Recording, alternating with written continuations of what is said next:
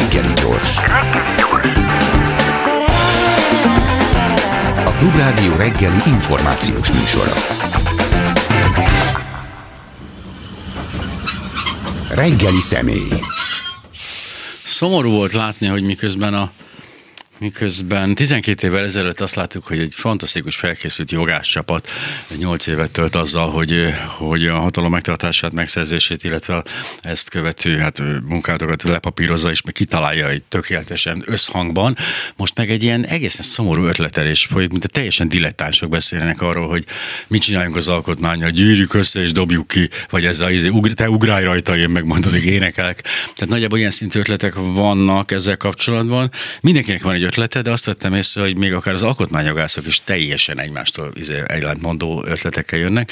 Az alapkérdés az egyébként Lázár Domokoshoz, aki az Eötvös Károly Intézet kutatója, jogász, hogy hát miért nem lesz ez olyan egyszerű, mint ahogy halljuk? Tehát, hogy majd oda megyünk, Dunajegén összehívjuk a, a nemzeti nép nagy hurát, és akkor azt mondják, hogy ez érvénytelen, és akkor utána csinálunk egy újat. Ez mondjuk tényleg irónia, de hogy alapvetően ugye van egy alaptörvényünk, amit alkotmánynak is hívunk, és a, az önmaga, önfarkába harapó kígyó, ugye maga ez az alaptörvény szabályozza, hogy hogy lehet az alaptörvényt megválasztani, ami ugye szemétség, mert hogyha lenne egy, egy feles törvény, amivel meg lehetne változtatni azt a törvényt, ami szabályozza, hogy hogy lehet megváltoztatni az alkotmányt, egyszerűbb dolog lenne, de így nem, és ez úgy tűnik, hogy kikerülhetetlen. Ez egy kétharmaddal megváltoztatható alkotmány. Hát igen, szerintem kezdjük talán ezzel a kérdéssel, hogy miért van ekkora káosz a fejekben, illetve hogy miért az, alko- hogy az alkotmányjogi szakma is miért mond ennyi fajta Aha. megoldást. Itt ugye azt láthatjuk, hogy, hogy tényleg a legnagyobb alkotmányjogászok sokszor homlok egyenest mást mondanak a kérdésről. Ugye valaki azt mondja, hogy, hogy az első napon ki kell dobni az egész alaptörvényt, ugye a, a célszakasz második bekezdésre hivatkozva, hogy a, a hatalom kizárólagos birtoklására való törekvés az ugye e, tulajdonképpen megvalósult e, a NER esetében, és ugye erre hivatkozva legalábbis az ezzel összefüggő alaptörvényi szakaszokat ugye ki lehet dobni. Ez ugye mondjuk, mondjuk az egyik végpont. Véglet, igen, igen. Ugye az, ez a Vörös Imre nevéhez uh-huh. köthető koncepció, amit, amit azóta már azért többen átvettek.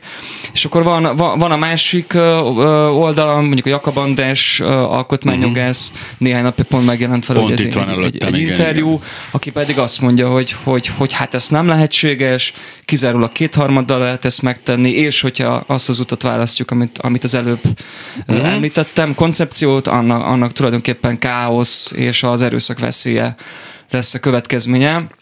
És hát azt kell mondani, hogy, hogy abban is látszik, hogy mennyire komplex a szituáció, hogy, hogy én azt gondolom, hogy, hogy mind a kettő Mind a kettő koncepcióban vannak megfontolandó, és, és hát vannak elvetendő dolgok, és, és hogy valahol, valahol a kettő között valami, valami arany, arany középutat kellene megtalálni. Nehéz, ami, ami nagyon alapján. nehéz. Igen, az alapján ami gondolom, nehéz. hogy a, oké, a kérdés az, hogy meg kell változtatni. Ez pedig egy érdekes kérdés, mert miért, miben akadályozza meg a következő kormányt ez a, ez a mostani alaptörvény? Igen, ez az alapvető kérdés, ameddig el kéne jutni, hogy meg is meg kéne fogalmazni, hogy pontosan mi a baj az alaptörvénynek nevezett alkotmánnyal, bár, bár ugye arról is vannak viták, és talán én is abba a táborba tartozom, akik azt mondják, hogy valójában az alaptörvény az nem tekinthető alkotmánynak, legalábbis abban az értelmében nem, hogy ugye az, az lenne az alkotmánynak az alapvető rendeltetése és funkciója, hogy a politikai közösség egészének valami fajta ugye minimum szabályait, közösen megalkotott konszenzusos minimá, minimum szabályait foglalja össze. És hát ugye, ha megnézzük a keletkezés történetét az alaptörvénynek, akkor ugye alapvetően fölmerülnek legitimitási problémák, ugye a legitimitás alatt itt azt értjük, hogy rendelkezik-e az adott alkotmány, vagy az adott törvény, most akkor mondjuk így uh-huh. egyszerűbben, társadalmi elfogadottság, a kellő társadalmi elfogadottság. Ez le van írva valahol, hogy kell ilyennel rendelkeznie? Ez nincs leírva, Aha. tehát ez nincs tételes szabályba foglalva, de itt ugye, hát na, szóval akkor az a, tulajdonképpen rá is tapintott az alapvető ö, problémára. Itt, ö, itt van, aki azt mondja, hogy a, az alaki alkotmányosság, tehát a formai alkotmányosság szabályainak ö, a betartásától nem lehet eltekinteni, ugye Jakab András például ugye emellett érve, uh-huh. hogy egész egyszerűen az alaptörvény úgy rendelkezik, hogy kétharmaddal lehet az alaptörvényt módosítani, vagy ebből kifolyólag akár az alaptörvényt egy másik alkotmányra lecserélni. Tehát mondjuk az alaptörvényt kidobni a kukába, hogy ezt szokták mondani mostanában ugye a politikusok. Uh, és hát Vörös Imre koncepciója, és, és azok, akik a tartalmi alkotmányosságot, a formai alkotmányosság felé érzik, azt mondják, hogy itt a tartalmi kérdéseket kell vizsgálni, és hogy tartalmilag uh, azt lehet mondani, hogy az alaptörvény olyan hibákkal terhelt, és olyan ellentmondásokkal terhelt, ugye, ugye szokták mondani uh, uh, a... A, az alaptörvény kidobása mellett érvelők, hogy olyan belső ellentmondások terhelik a jelenlegi alkotmányt, amelyek nem teszik azt lehetővé, hogy erre egy jogállami vagy demokratikus berendezkedés lehessen alapozni.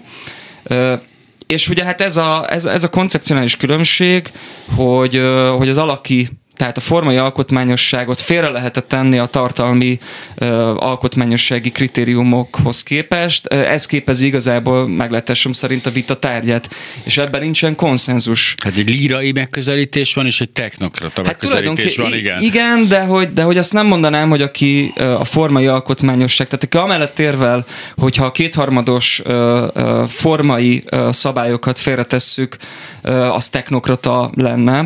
Tehát, hogy ez, nem, ez... azt mondta lírai alkat, aki azt mondja, hogy a, hát a lánglelkű, aki azt mondja, hogy annyira... Ja, bocsánat, igen, tehát, igen, hogy, hogy, ja. aki, a, tehát hogy aki, aki azt mondja, hogy a kétharmados ö, ö, formai követelményhez ragaszkodni kell, az azt gondolom, hogy, hogy nem, te, tehát önmagában nem mondja azt, hogy valaki technokrata. Hát jó, kicsit technós. Ö, viszont viszont itt, itt tényleg tulajdonképpen egy ilyen, hát ha úgy tetszik, egy ilyen jogfilozófiai különbség van. Abszolút, mert a szabály a szabály, mondja az egyik, a másik pedig azt mondja, hogy nem az a szabálya, hanem az a szabály, amely szabály.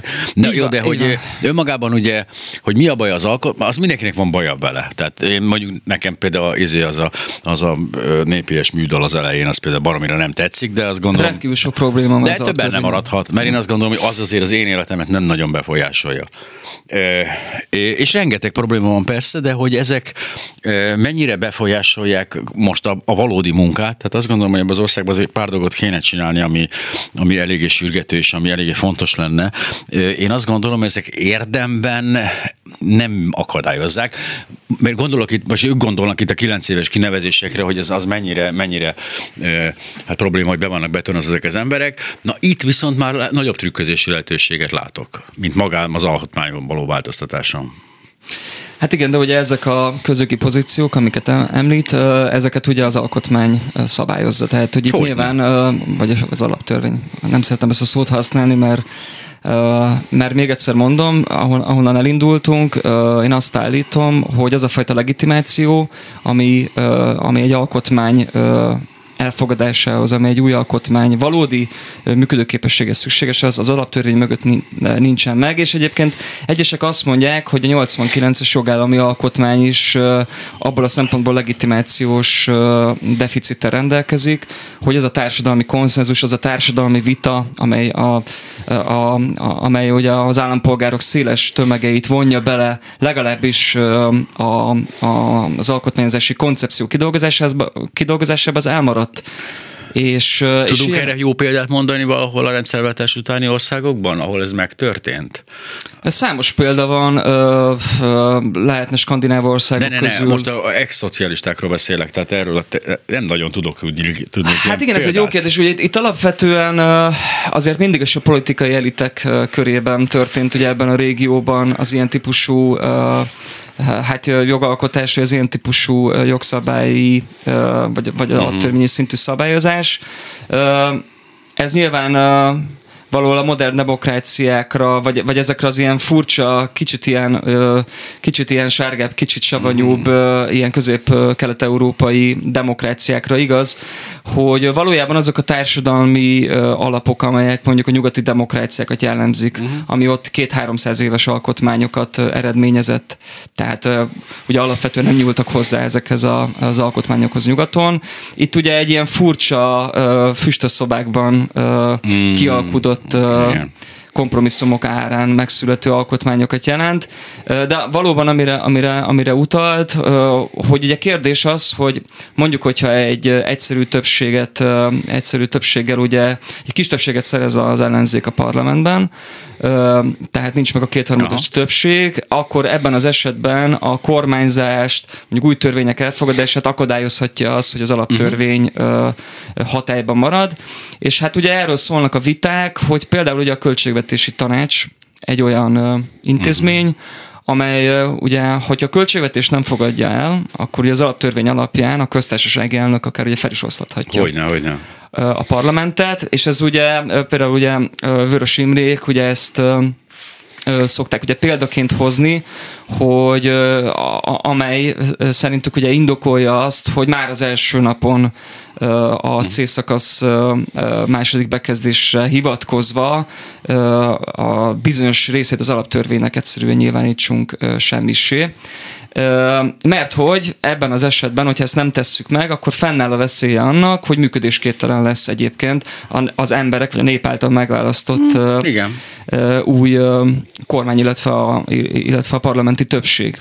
És hát nem lehet erre azt mondani, hogy ez egy légből kapott dolog, mert hát el, elnézve a Fidesznek a most már tizenegy éve tartó rombolását, valós veszély az, hogy, hogy, hogy minden eszközzel megpróbálják majd a kormányzást nehezíteni. Ettől függetlenül egyébként, amit például Jakab András is mond, hát ezt előre nem lehet megjósolni, és nagyon nem mindegy szerinte, és ezzel valamilyen szinten egyébként lehet azonosulni ezzel a gondolattal, hogy kirúgja be az ajtót, vagy kiborítja fel az asztalt. Tehát, hogy úgy borul fel az asztal, hogy az ellenzék az első napon tulajdonképpen legalábbis formai értelemben uh-huh. ugye, fölborítja az asztalt, és azt mondja, hogy az alaptörvényhez a C-szakasz második bekezdésével kizárólag kizárólag hatalomgyakorlása tekintettel uh, ugye uh, bizonyos szakaszaitól az alaptörvénynek megválunk, avagy uh, az első hónapokban ki fog az derülni, hogy az állami intézmények, amelyek mondjuk most azt gondoljuk, hogy a Deep State részeit, az Orbáni mélyállamnak uh-huh. a részei lesznek,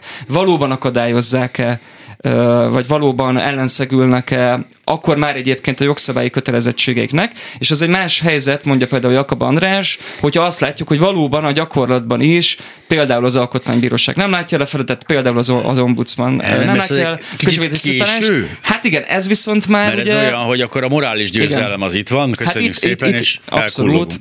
Én azt gondolom, hogy itt ér össze nagyon szorosan a jogi és a politikai szféra, és azt kell látni, hogy önmagában azok a, hát úgy, ha úgy tetszik, ahogy te fogalmaztál, vagy ahogy önfogalmazott technokrata... Tegeződhetünk, sok egyszerűbb lesz a beszélgetés, igen, ha tegeződünk. Csak mondom, hogy... Igen, igen. Meg, igen. Oké, de hogy... Szóval, hogy, szóval, hogy szerintem itt, itt válik el az, hogy, hogy mennyire... gondoljuk azt, hogy a jog az hát nem egy önmagában álló ö, valami, hanem azt a politikával nagyon-nagyon szoros szimbiózisban kell értelmeznünk. Ezt nyilván azért alapvetően ö, az elmúlt tizenegy év alapján mindenki látja, hogy, hogy ez így történik, és ebből kifolyólag ö, az a helyzet, hogy, hogy ez egy így és úgy is kockázatos ö, hát politikai kérdés lesz, hogy, hogy már nagy az ellenzék. Tehát a Jakab András abból indul ki, hogy az asztal még áll, tehát fel lehet borítani. Én ugye nyilvánvalóan úgy látom, hogy ez nem áll. Igen, az pontosan ezt akartam kezdve... mondani, hogy itt, itt, itt a kiinduló pont és kérdés, hogy valójában kirúgta, hát hogy valójában uh, például megtörtént-e már az úgynevezett puccs, alkotmányos puccs.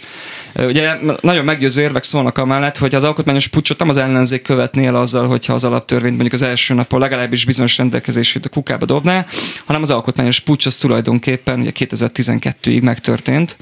Uh, hát ez megint egy olyan kérdés, amiben nincsen konszenzus. Nem is lesz, és ez megint egy politikai döntés lesz, mert nem biztos, hogy a legjobb döntés, de hogy mik lennének azok a hibrid megoldások, amelyek valamilyen szinten ötvözni tudnák ezt a, hát tulajdonképpen tiszteletben tartom a kétharmadot, mit tudom én, a nemzetbiztonságot ráküldjük a Költségvetési Tanácsra, mindenkit megtaláljuk, hogy mivel zsarolhatók, köszönjük, lemondtak egészségügyi okokra, és berakjuk az embereinket. Ez egy látszólag teljesen korrekt megoldás, ugye nyilván, de hát, hát elítélendő mélységesen, morálisan természetesen, de hát ugye is mondjam, civilizált. Hát azt hiszem, hogy jogilag is, tehát, hogy... Jogilag, hát igen. Itt, hát ez egy nagyon nehéz kérdés. Az biztos, hogy, hogy ugye számba lehet venni azokat a, azokat a lehetőségeket, vagy azokat az eszközöket, amelyek egyszerű többséggel is mondjuk az ellenzék, vagy hát a, a kormány kezébe kerülnek. Ugye nyilván ilyen a rendőrség, ilyen nyilván az adóhatóság, de például ugye az ügyészség, főleg most ugye Polt Péter mandátumát meghosszabbítják. Az már sikerült. Úgy tűnik, hogy ez már egy problémásabb dolog. A médiatanács is, igen. Igen, akkor a, ugye ott van a médiatanács, viszont a, a, abban már ugye a, abban már ugye senki nem lát bele, hogy, hogy például a médiatanács, például egyébként a költségvetési tanács, vagy például egyébként a en e er-nek a gazdasági hátországa, ugye miként cselekszik akkor, hogyha azt látják, hogy, hogy a en e er legalábbis jogi értelemben megszűnik, és azok a hatalmi eszközök, vagy azok a hatalmi pozíciók, amelyek eddig ugye kizárólagosan a Fidesz kezében voltak, ezek tulajdonképpen az ellenzék kezébe kerülnek. Hát ezt nagyon nehéz megjósolni. Én, én őszintén mondom, hogy mivel még egyébként hibrid rezsimből demokráciába való átmenetre nem volt példa a magyar történelemben, ezért ez szerintem egy olyan új helyzet, ahol, ahol a kreativitásra van szükség, és most itt a kreativitást abban az értelemben használtam. Tehát most ezt nem csak egy ilyen gumicsontként kívánom nem, bedobni, nyilván. Hanem én azt gondolom, azzal a koncepcióval, vagy azzal a szemlélettel értek egyet, amely, amely azt mondja, hogy az alaptörvényt delegitimálni kell, Dele, dele, delegitimációs folyamatnak kell megindulni, ezt többen mondják egyébként az alkotmányjogászok közül, és, és alapvetően ez alatt azt értik, hogy már a, a mai naptól kezdve meg kell kezdeni egy olyan a nyilvánosság bevonásával történő párbeszédet, amelyik egyrészt problematizálja ezt az egészet, amely arról szól, hogy elmagyarázzuk a választóknak, elmagyarázzuk az állampolgároknak. Ezt egyébként úgy a politikai uh, szféra, mint egyébként a szakmai, alkotmányjogi, uh-huh. közpolitikai szféra, a civil szféra uh, meg, megteheti, uh, hogy, uh, hogy ezt a kérdést, ezt, uh, ezt uh, nagyon komolyan a nyilvánosság elé tárja. Elmondja azt, hogy egyszerű többség esetén ezzel nézünk szembe, erre a helyzetre megoldást kell találni, és ezzel párhuzamosan uh, elkezdünk arról beszélni, hogy az alaptörvény Uh, milyen uh, hibáktól hemzseg, egy, egyáltalán a kétezer-tíz utáni közjogi rendszerben milyen változások mentek keresztül, ami miatt azt mondjuk, hogy egy jogállami puccs ment végbe. Uh, és ez azért nagyon fontos, mert uh, ez elindít egy olyan párhuzamosan, egy olyan, tulajdonképpen egy alkotmányozási előkészítési folyamatot, uh-huh. ami a majd később megalkotandó uh, valódi uh, jogállami alkotmánynak, vagy hívjuk a negyedik köztársaság alkotmányának. Igen, a negyedik köztársaság alkotmányának egy olyan legitimációs bázist fog megteremteni, vagy legalábbis igen. az eddigiekhez képest egy sokkal erősebb társadalmi bevonódást igényel. Én nem azt mondom, hogy ez egy népi alkotmányozás, mint ami Izlandon történt, és ugye kudarcba fulladt, hogy a, ott hogy, egyébként, hát, hogy lenne ott hogy a cipészek és a halászok érjék az alkotmányt, hanem, hanem a nép színe előtt, ezt a Majtényi László így szokta mondani, és nekem nagyon tetszik ez a fordulat, a nép színe előtti alkotmányozási folyamatot kell megindítani. Igen, csak, elgondolok, hogy hogy reagált a nép a internetadóra és az alkotmánybíróság átalakítására, akkor egyértelmű volt, hogy rohadtul nem érdekli őket az alkotmánybíróság. Az egész dolga, ez, ez, ez az, ami kívül esik a, a, az emocionális térképük igen. szélen, lepotyog az ilyesmi, mert ez, egy, ez, egy, ez egy, nem, egy, nem egy könnyű falat. Én azt gondolom, hogy ezt el kell tudnia magyarázni uh, részben a, a szakmának, részben pedig hát nyilván a politika... Megbízzuk Bödöcsöt. Ja, na, például... Igen, a... Mondja el, hogy igen, ez, ez korrekt, igen. Uh, hogy mondjam, egyébként... Uh, ez nem vicc egyébként, ahol a szempontból... Igen, ez vicces feltevésnek tűnik, de közben pedig azt gondolom, hogy itt nagyon széles értelembe kell uh, venni mondjuk a, a szakmai mm. a, a szakmai szót. Tehát azt gondolom, hogy, hogy itt az értelmiségnek, annak az értelmiségnek, amelynek szívügye az, hogy, hogy a demokráciába visszatérjen az ország, most ilyen patetikusan mondom. Nem, mert mégis korrekt egyébként. Azt gondolom, hogy, hogy el kell tudni magyarázni, hogy az alkotmánybíróság, a költségvetési tanács, az alkotmányozás maga, az nem egy ilyen elvont, absztrakt uh, probléma, ami egyébként csak uh, uh-huh. az akadémikus közeget uh, érinti, vagy azt érdekli, hanem ez igenis az embereknek uh, a mindennapjaiba, a húsbevágó problémáiba uh, talál be, és ilyen értelemben pedig uh, valahogy el, én ezt nem tudom pontosan, hogy ez hogy kell, mert sem kommunikációs szakember nem vagyok, sem politikus nem vagyok, viszont tudom azt, hogy ez az igény, vagy, vagy hogy ez a szük, ez, ez, hogy mondjam, ez a követelmény, ez nem megkerülhető. Tehát, hogyha ezt, ezt nem sikerül valahogy, valahogy a társadalommal megértetni, akkor, az, akkor, akkor ez egy jóval kudarcosabb vállalkozás lesz. Igen, az most próbálom elképzelni azt, hogy hogy állná ehhez hozzá egy, egy ideális helyzetben, igen, hát ír, írnának róla egy rockoperát, de hogy de, nem most ez, de hogy valóban egyébként azt úgy elképzelni, hogy egy alkotmányjogász odáll a kamera elé, és egy YouTube-ra felrakja a videót, ezt elmagyarázza, annak úgy látom a nézettségét. Illetve vannak szerintem más eszközök is. Például lehetne alkotmányozó gyűléseket tartani országszerte. Szerintem nagyon ah. hasonlóan ahhoz, mint ahogy egyébként Aha. mondjuk fogadóórákat tart egy politikus.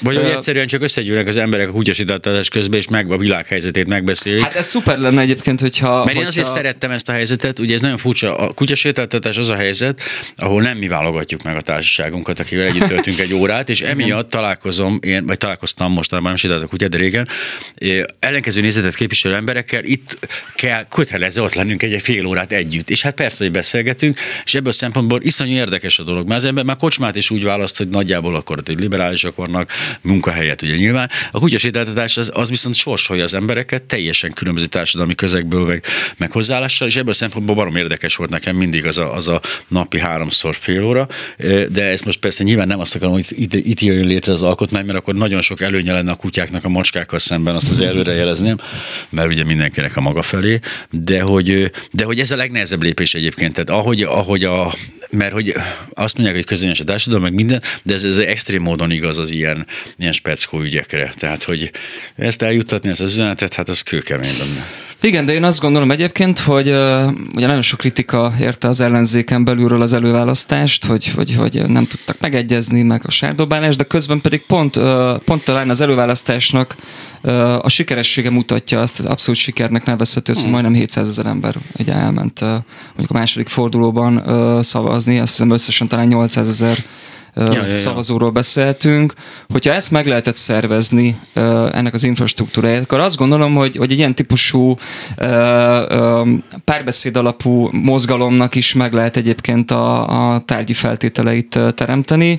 És azt gondolom, hogy ha elindul egy ilyen folyamat, akkor, akkor egész egyszerűen a, a politikai folyamatok természete miatt sokkal nehezebben és sokkal kevésbé védhető módon tudja egyébként akadályozni a, a mély állam az új kormánynak a működését. Tehát szerintem az nagyon fontos dolog, nem azt mondom, hogy az utcán kell eldőlnie ezeknek a kérdéseknek, de az, hogyha a társadalom valóban bele van vonva egy ilyen változásba, akkor, akkor szerintem sokkal nagyobb mozgástere van egy egyszerű többséggel is a kormányzó erőnek. Ez lehetséges. Egyébként én párhuzamosan elképzelek egy ilyen országos óriás plakát kampányt, amin csak egy telefonszám lenne, és aláírva, hogy vádalkú.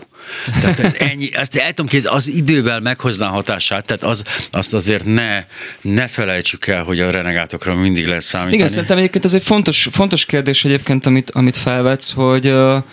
Hogy, hogy az a gazdasági hatalom, amelyet most például ugye alapítványi formában is, vagy az alapítványi kiszervezésekkel ugye próbál erősíteni az Orbán rendszer, és egyébként ebben már azért kimondatlanul is ott van, hogy készülnek azokra az időkre, amikor uh, már csak egy mély államból tudnak majd uh, uh, mondjuk a hatalomba beleszólni.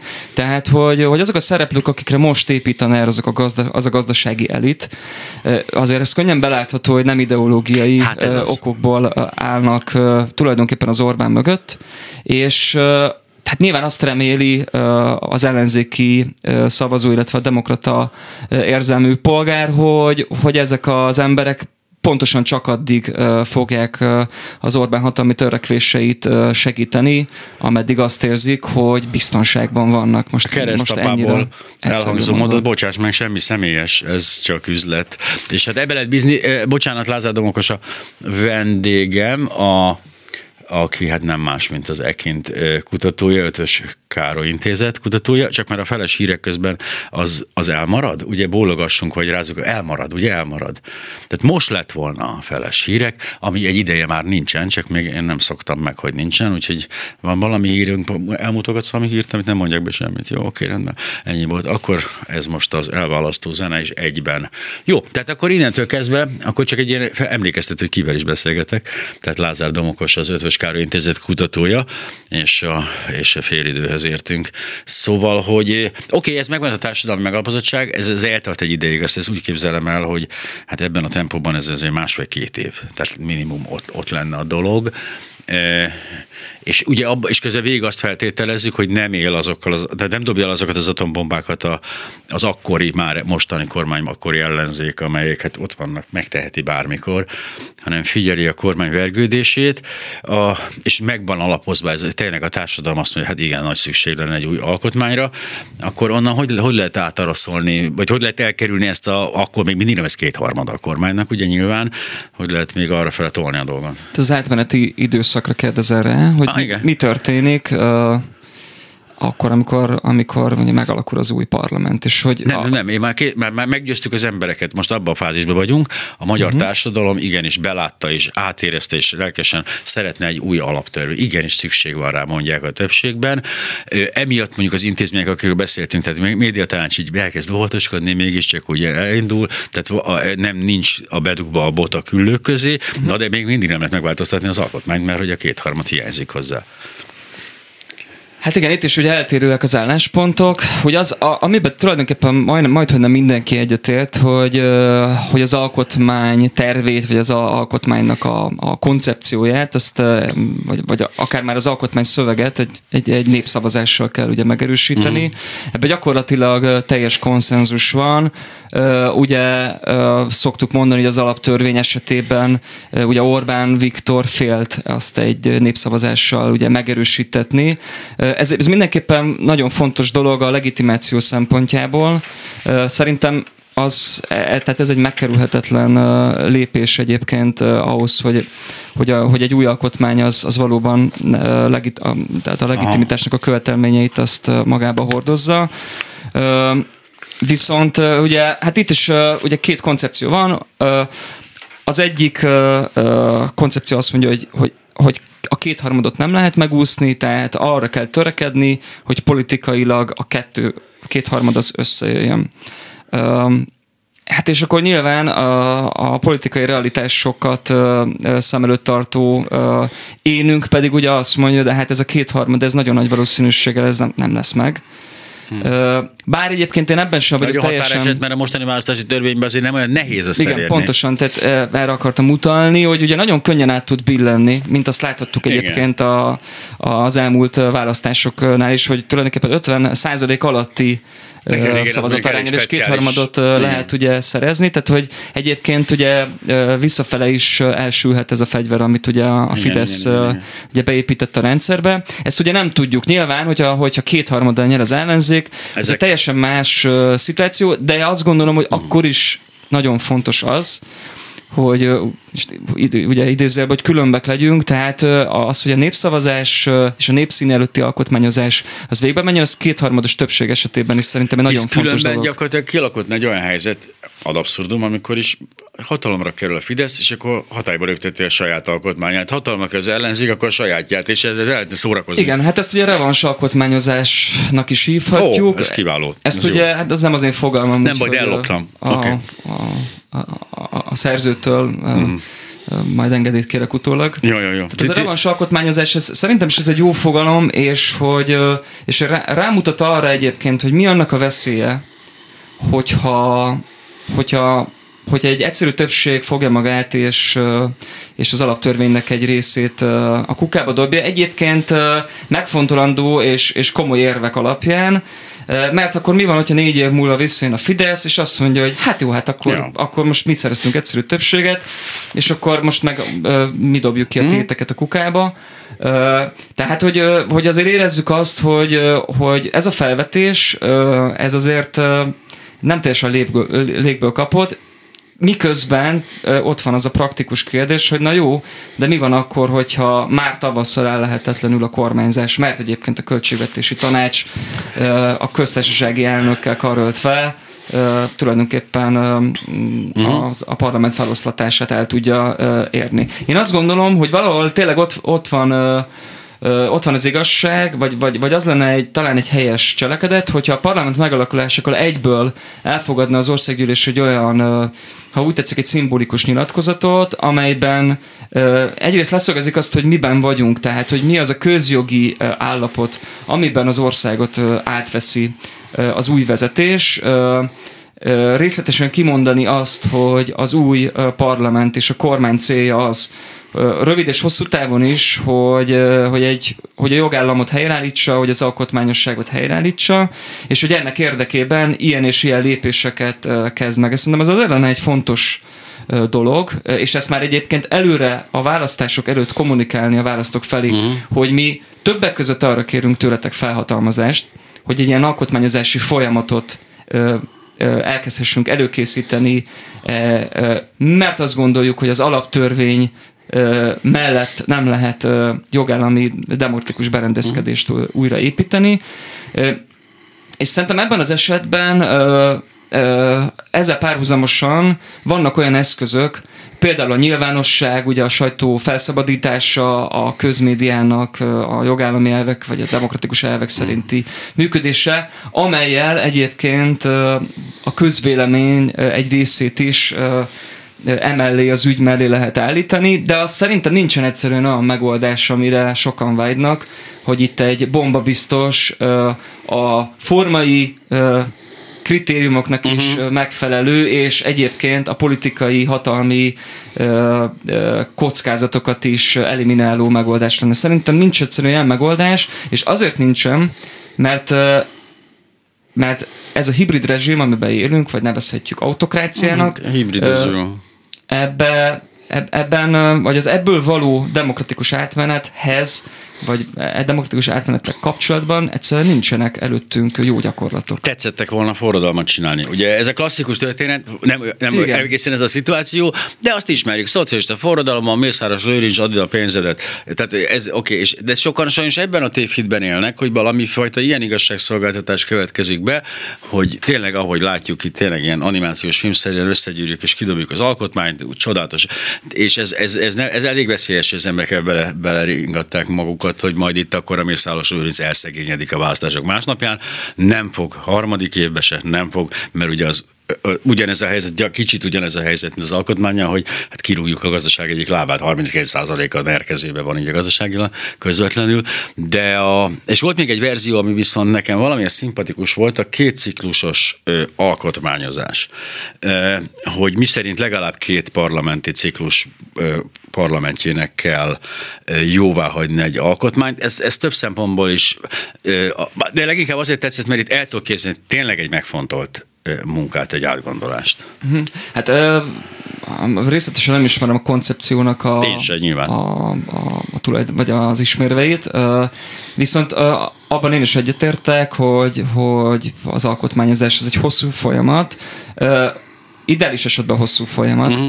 Tehát ahhoz, hogy hogy ne történhessen meg, ahhoz, hogy olyan típusú garanciákat építsünk az új alkotmányba, amelyek a jövőre nézve ki fogják zárni azokat a, kizárják azokat a lehetőségeket, vagy azokat a, azokat a szempontokat, amelyek lehetővé tették a nernek formai szempontból is, hogy lebontsák az alkotmányosságot.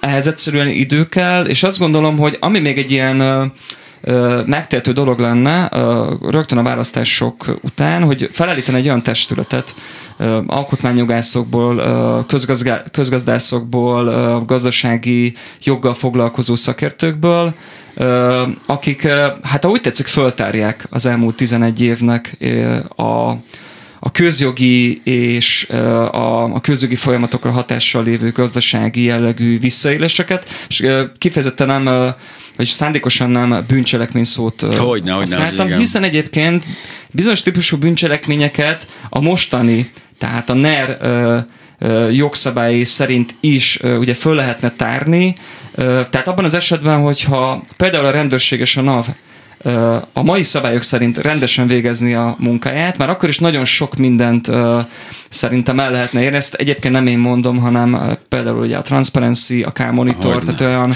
szervezetek, amelyek a korrupcióval foglalkoznak. És nem, nem érdemes átolni erre a gazdasági részt. Azt gondolom, hogy a, a feltárás, hogyha elsősorban és kifejezetten a közjogi részre koncentrálna, az sokkal tisztább és sokkal átláthatóbb dolog lenne, mert ahogy belekeverjük ebbe a, a különböző, egyébként összefüggő, nyilván ezzel összefüggő gazdasági gazdasági eseményeket, vagy azt szerintem egy kicsit torzítja az egészet, meg akkor ugye, mert az emberek ezt jobban megértik, ellopott egy milliárdot, vagy az, hogy úgy alakította át, mit tudom én, a, a, a alkotmánybíróságot, hogy az így is. Szóval én ezt külön választanám erősen ebből a, Val, a közögi van, Vannak szerintem területek, amelyek összeérnek, például ja. ugye a, a, a közvagyonnak az alapítványi kiszervezése az, az ugye speciálisan igen. egy olyan terület, ami, ami ugye létfontosságú, vagy kulcs, kulcskérdés lesz az új kormány, vagy az új parlamenti többség mozgástere szempontjából.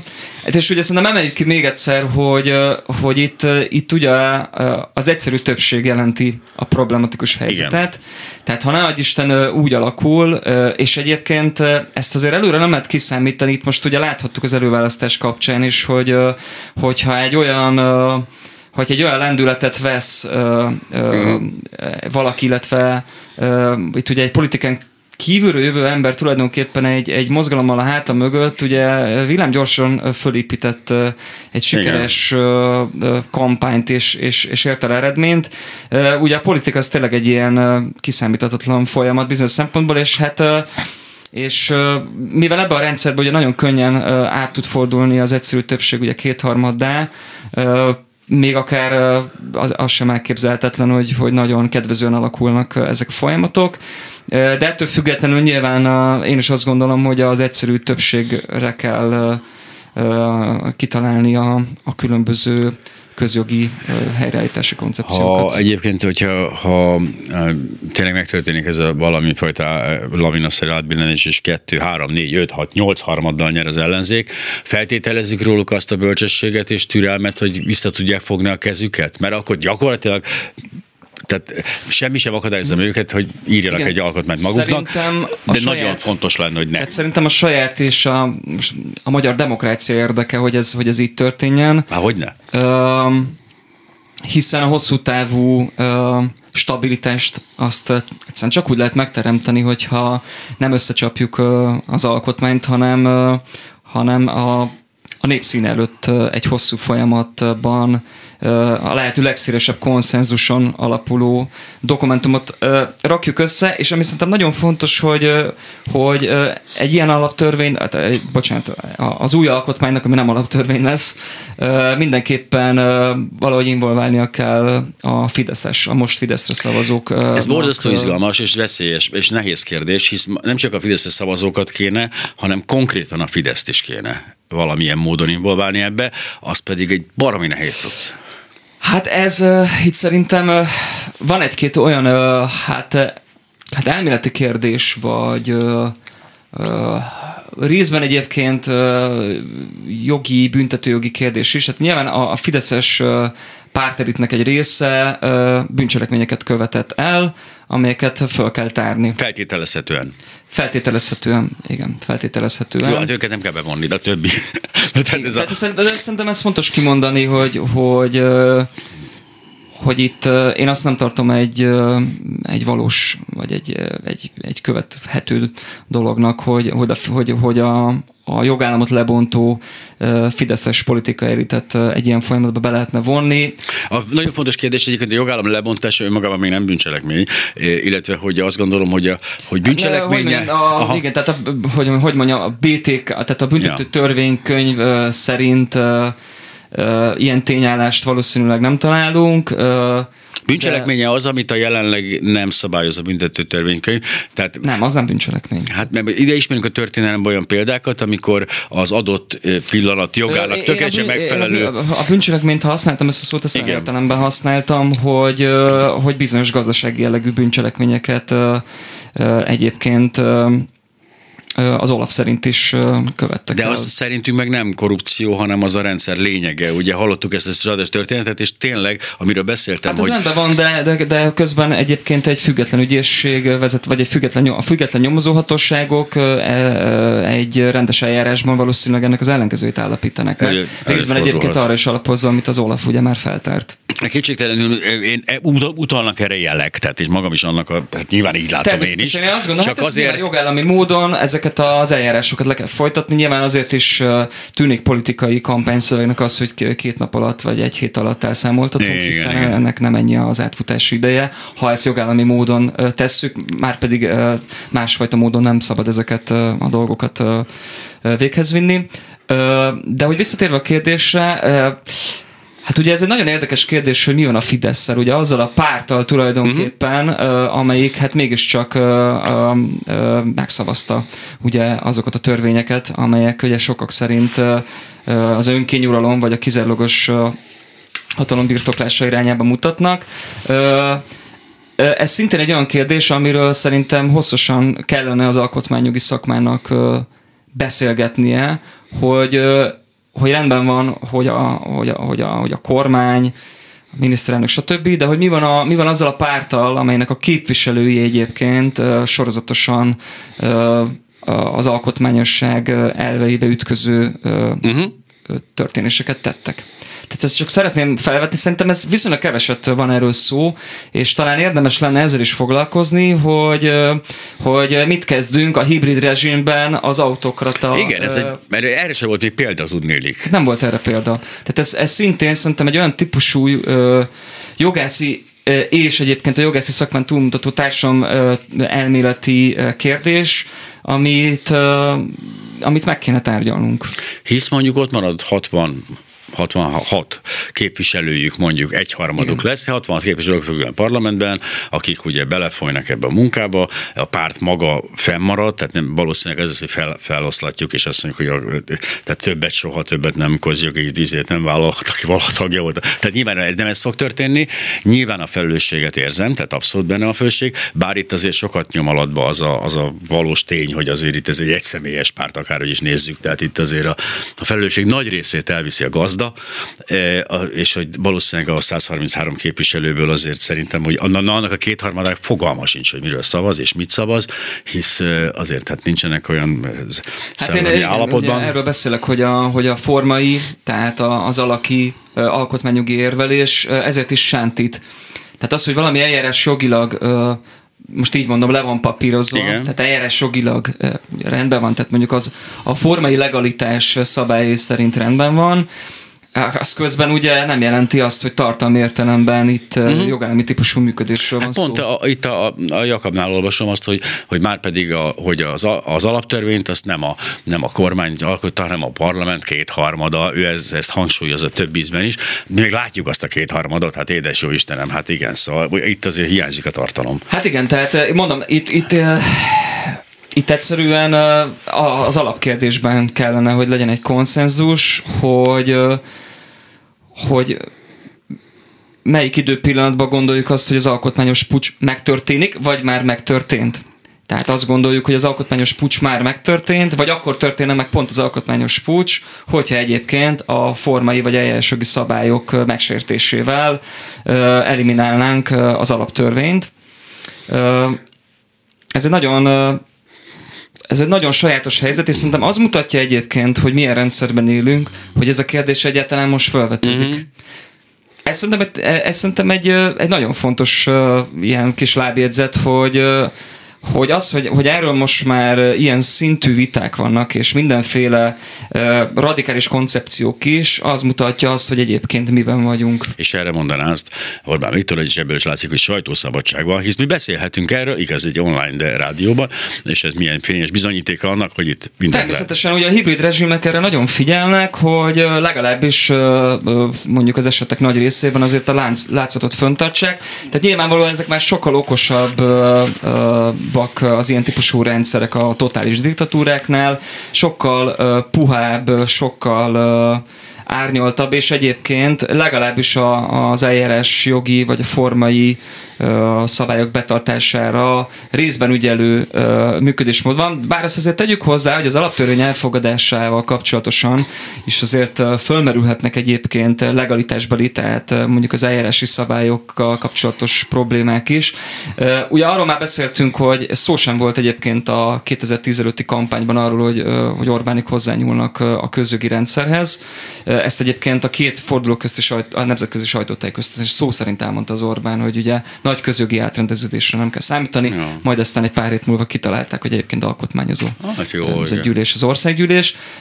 De hogy egyrészt ugye az egy fontos dolog, hogy az ellenzék kihagyásával történt tulajdonképpen az elfogadás, és gyakorlatilag négy-öt napos vita előzte mm. meg az elfogadását, ami azért, azért érezzük, hogy legalábbis felveti egyébként annak a, annak a kérdését, hogy vajon tényleg a formai szabályok megtartásával fogadták el az alaptörvényt, de abban nagyjából egyébként valóban mondjuk konszenzus van, hogy legalábbis a legalitási igényeket, tehát a formai igényeket kielégítette. Igen, a legalitási, ez legitimitási probléma folyamatosan, hisz hol van az leírva, hogy négy-öt nap helyett negyven-ötven napot kell vitázni. Nyilván érezzük, hogy valahol az lenne a korrekt, illetve az ellenzék beletvombált, kivel vitáztak volna, különben velük vitáztak, ők mondták, hogy ne, ne, ne, de mondták, hogy de. Igen, és hát ez fontos, amit a Sólyom László mondott korábban, hogy hát a kétharmad az nem egy tört szám. Tehát a kétharmad az, az a kétharmaddal kapcsolatosan ugye a, a koncepcionális, vagy az eredeti uh, alkotmányozói elgondolás, vagy az elvi elgondolás az az, hogy a kétharmad uh, fejezheti ki uh, azt, hogy a társadalomnak, illetve a politikai erőknek a nagyobbik része egyetért az, az alkotmányba foglaltakkal. Jó, nyilván csak akkor még nem tudták, hogy negyvenkilenc százalék az egyenlő a kétharmaddal. Tehát itt azért a csavarás az a másik oldalról történt, hogy igenis egy... Igen, emlegetnek ugye egy négyötödös szabályt, ami bizonyos alkotmányjogászok szerint uh, uh, akkoriban már nem állt uh, fönt, vagy akkoriban már nem volt hatályban. Uh, kétezer-tíz előtt ez ugye mm. uh, már hatályon kívül helyeződött, ettől függetlenül ugye Orbánék uh, ezt a négy-ötös szabályt ezt kiszedték, ugye uh, egyik, egy, egyik első uh, lépésként.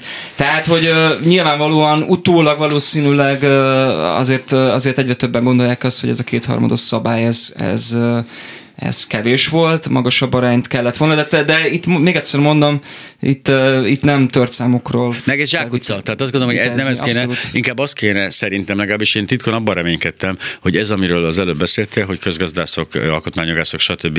Leülnek és, és nyomják.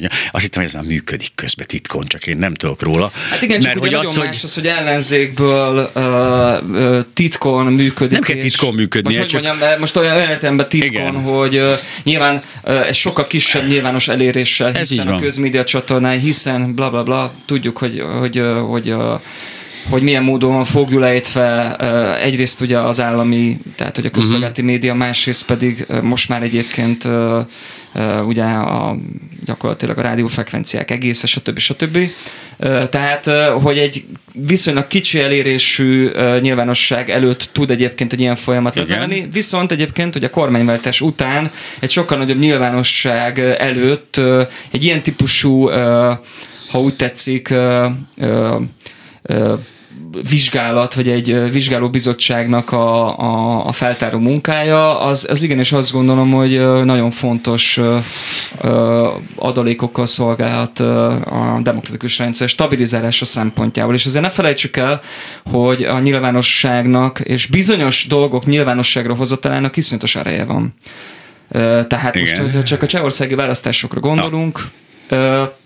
feltárt korrupciós, ugye a sajtó által feltárt, persze az, hogy milyen titkosszolgálati információk vannak el mögött, azt nem tudjuk pontosan, de a sajtó által feltárt tulajdonképpen korrupciós eset, az megbuktatta az Orbánhoz hasonló igényekkel. Miközben felépül. Nálunk Rogán Antal ügyvédjével kapcsolatban azt mondták ezek, hogy hm, és így mentek tovább. Egész más az érzékenysége a magyar társadalomnak, mint a csenek egyébként, azt szeretném hozzátenni, de csak egy másik, hogyha ez elkezdődött volna most, amikor korlátozott nyilvánosság, stb. Ellenzékben, biztos vagyok benne, hogy nem fejeződött volna be addig, tehát ez simán átment volna abba az időszakba. Kettő, az biztos, hogy nem járhat út, hogy a megmaradt néhány független médiában, ritmikát, mindenféle ritmus nélkül, az alkotmányjogászok és a közgazdászok ezzel kapcsolatos egymásnak ellentmondó interjúkat adnak, és gyakorlatilag úgy tűnik, hogy néha felvillanított egy fény, és kapkodnék a fejünket. Igen, én egyébként nem gondolom azt, hogy ez, hogy ez feltétlenül rossz lenne. Nem, nem. Szerintem abból, hogy ennyire eltérőek az álláspontok, ebből igazából az látszik, hogy, hogy ez egy nagyon új helyzet. Aha.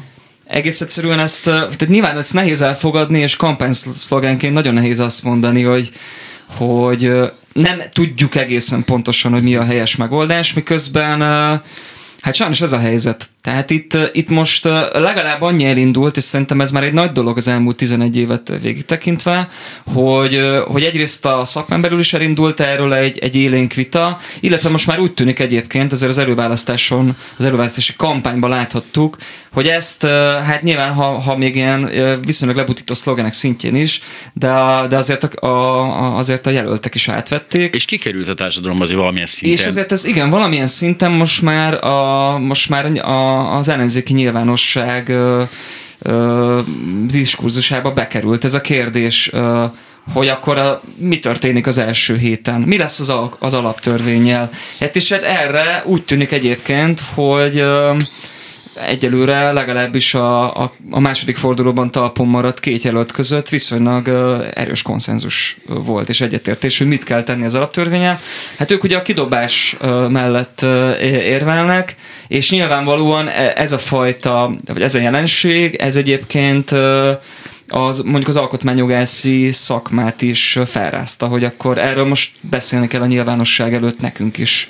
Én egyébként önmagamat alkot, nem tartom alkotmányjogásznak, illetve hát abban az értelemben biztos nem, ahogy a, az említett ö, ö, szakemberek, ö, viszont ö, közjoggal foglalkozó emberként azt gondolom, hogy ez egy nagyon üdvözlendő dolog, és egy hatalmas előrelépés, hogy erről diskurzus van.